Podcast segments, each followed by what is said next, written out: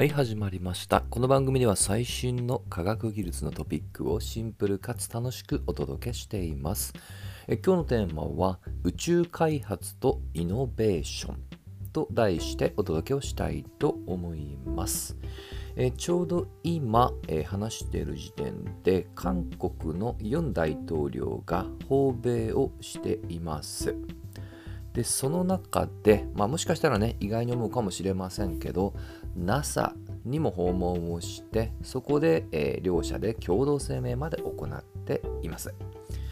何を言ってるかというと韓国と、まあ、米国の、えーまあ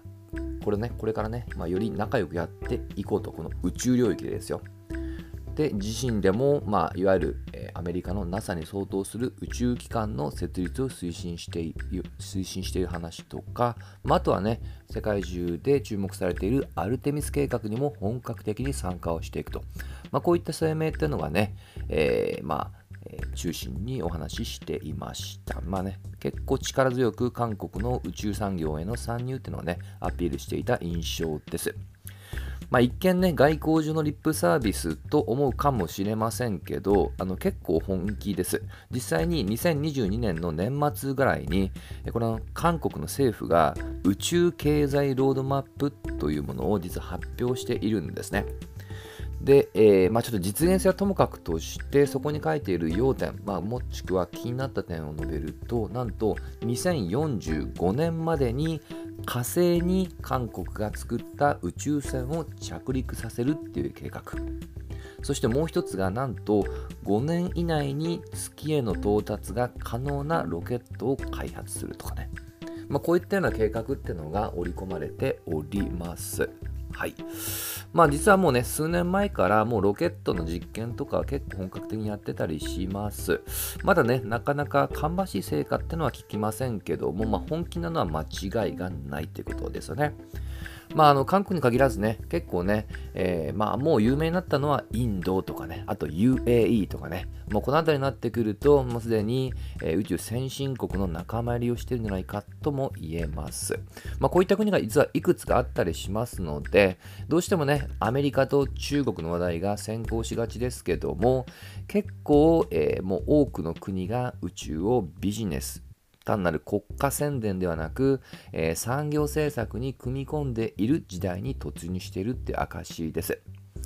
でこれはですね決してその国家がその産業市場を作るというね経済的な面が多いんですけどもあのもう一つ、えー背景を言うと、まあ、そういった活動を通じて、えー民間の活力を呼び、まあ、覚ませるっていうねそういった効果っていうのも期待しています。まあ、ビジネス風に言えばねイノベーションを、まあ、起こすっていうねそういったイメージです。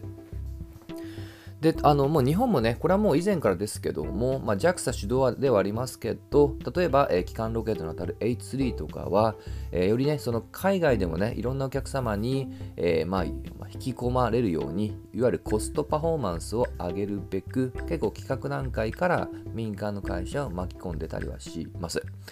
でちょっとねあの古い歴史をたどるとあのやはり人類の中で、まあ、宇宙のプロジェクトで言えばこれと思い浮かべるのがやっぱりアポロ計画ですよね。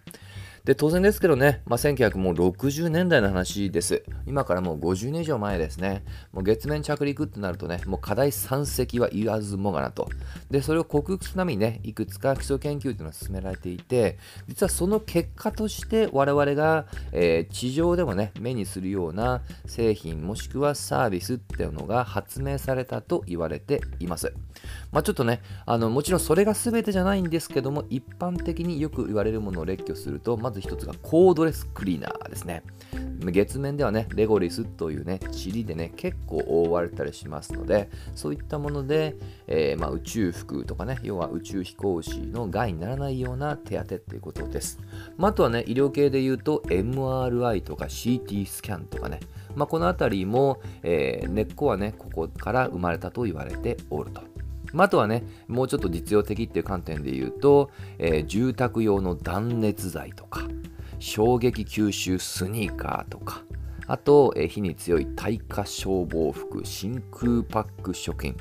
ね。なんとなく想像つきますよね。まあ、要はね、やはり極限状態でも強い衣食住の素材っていうところが共通項かなと思います。まあ、こういったものもアポロ計画によって一気にね、まあ、加速度、まあ、加速したっては言われておると。で実はこれはもう過去形だけじゃなくって今でも NASA は、えー、まあ、もちろんねスペース X 始めていくつかのもうねあの活動は民間に委託していますけどもその、えー、商業化のアイデアをもう学生の段階から募って育てようっていうことも実は行っています。でちょうど今ね、あのファイナリストのピッチが始まろうとしているのが大学生に限定をした MITTIC ミティックというイベントです。はい。まあ、興味持った方はね、それで検索してみてください。もしくは、NASA の公式サイトでも、つい昨日だったかな、あの、アップされてましたのでね、NASA の公式サイトからアクセスするのもいいかもしれません。えちょうど、まあ、アメリカ時間ですけども、4月28日に最終ピッチコンテストっていうのが YouTube で見れるようですので、興味ある方は覗いてみてください。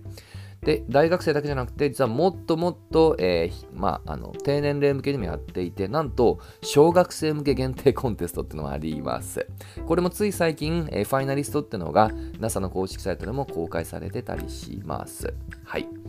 パワートゥエクスプローラーチャレンジっていうね、まあ、そういった名前のコンテストですね。はい。まあ、ぜひね、興味持った方は、まあ、どんなアイデアなのかっていうだけでもね、覗いてみてください。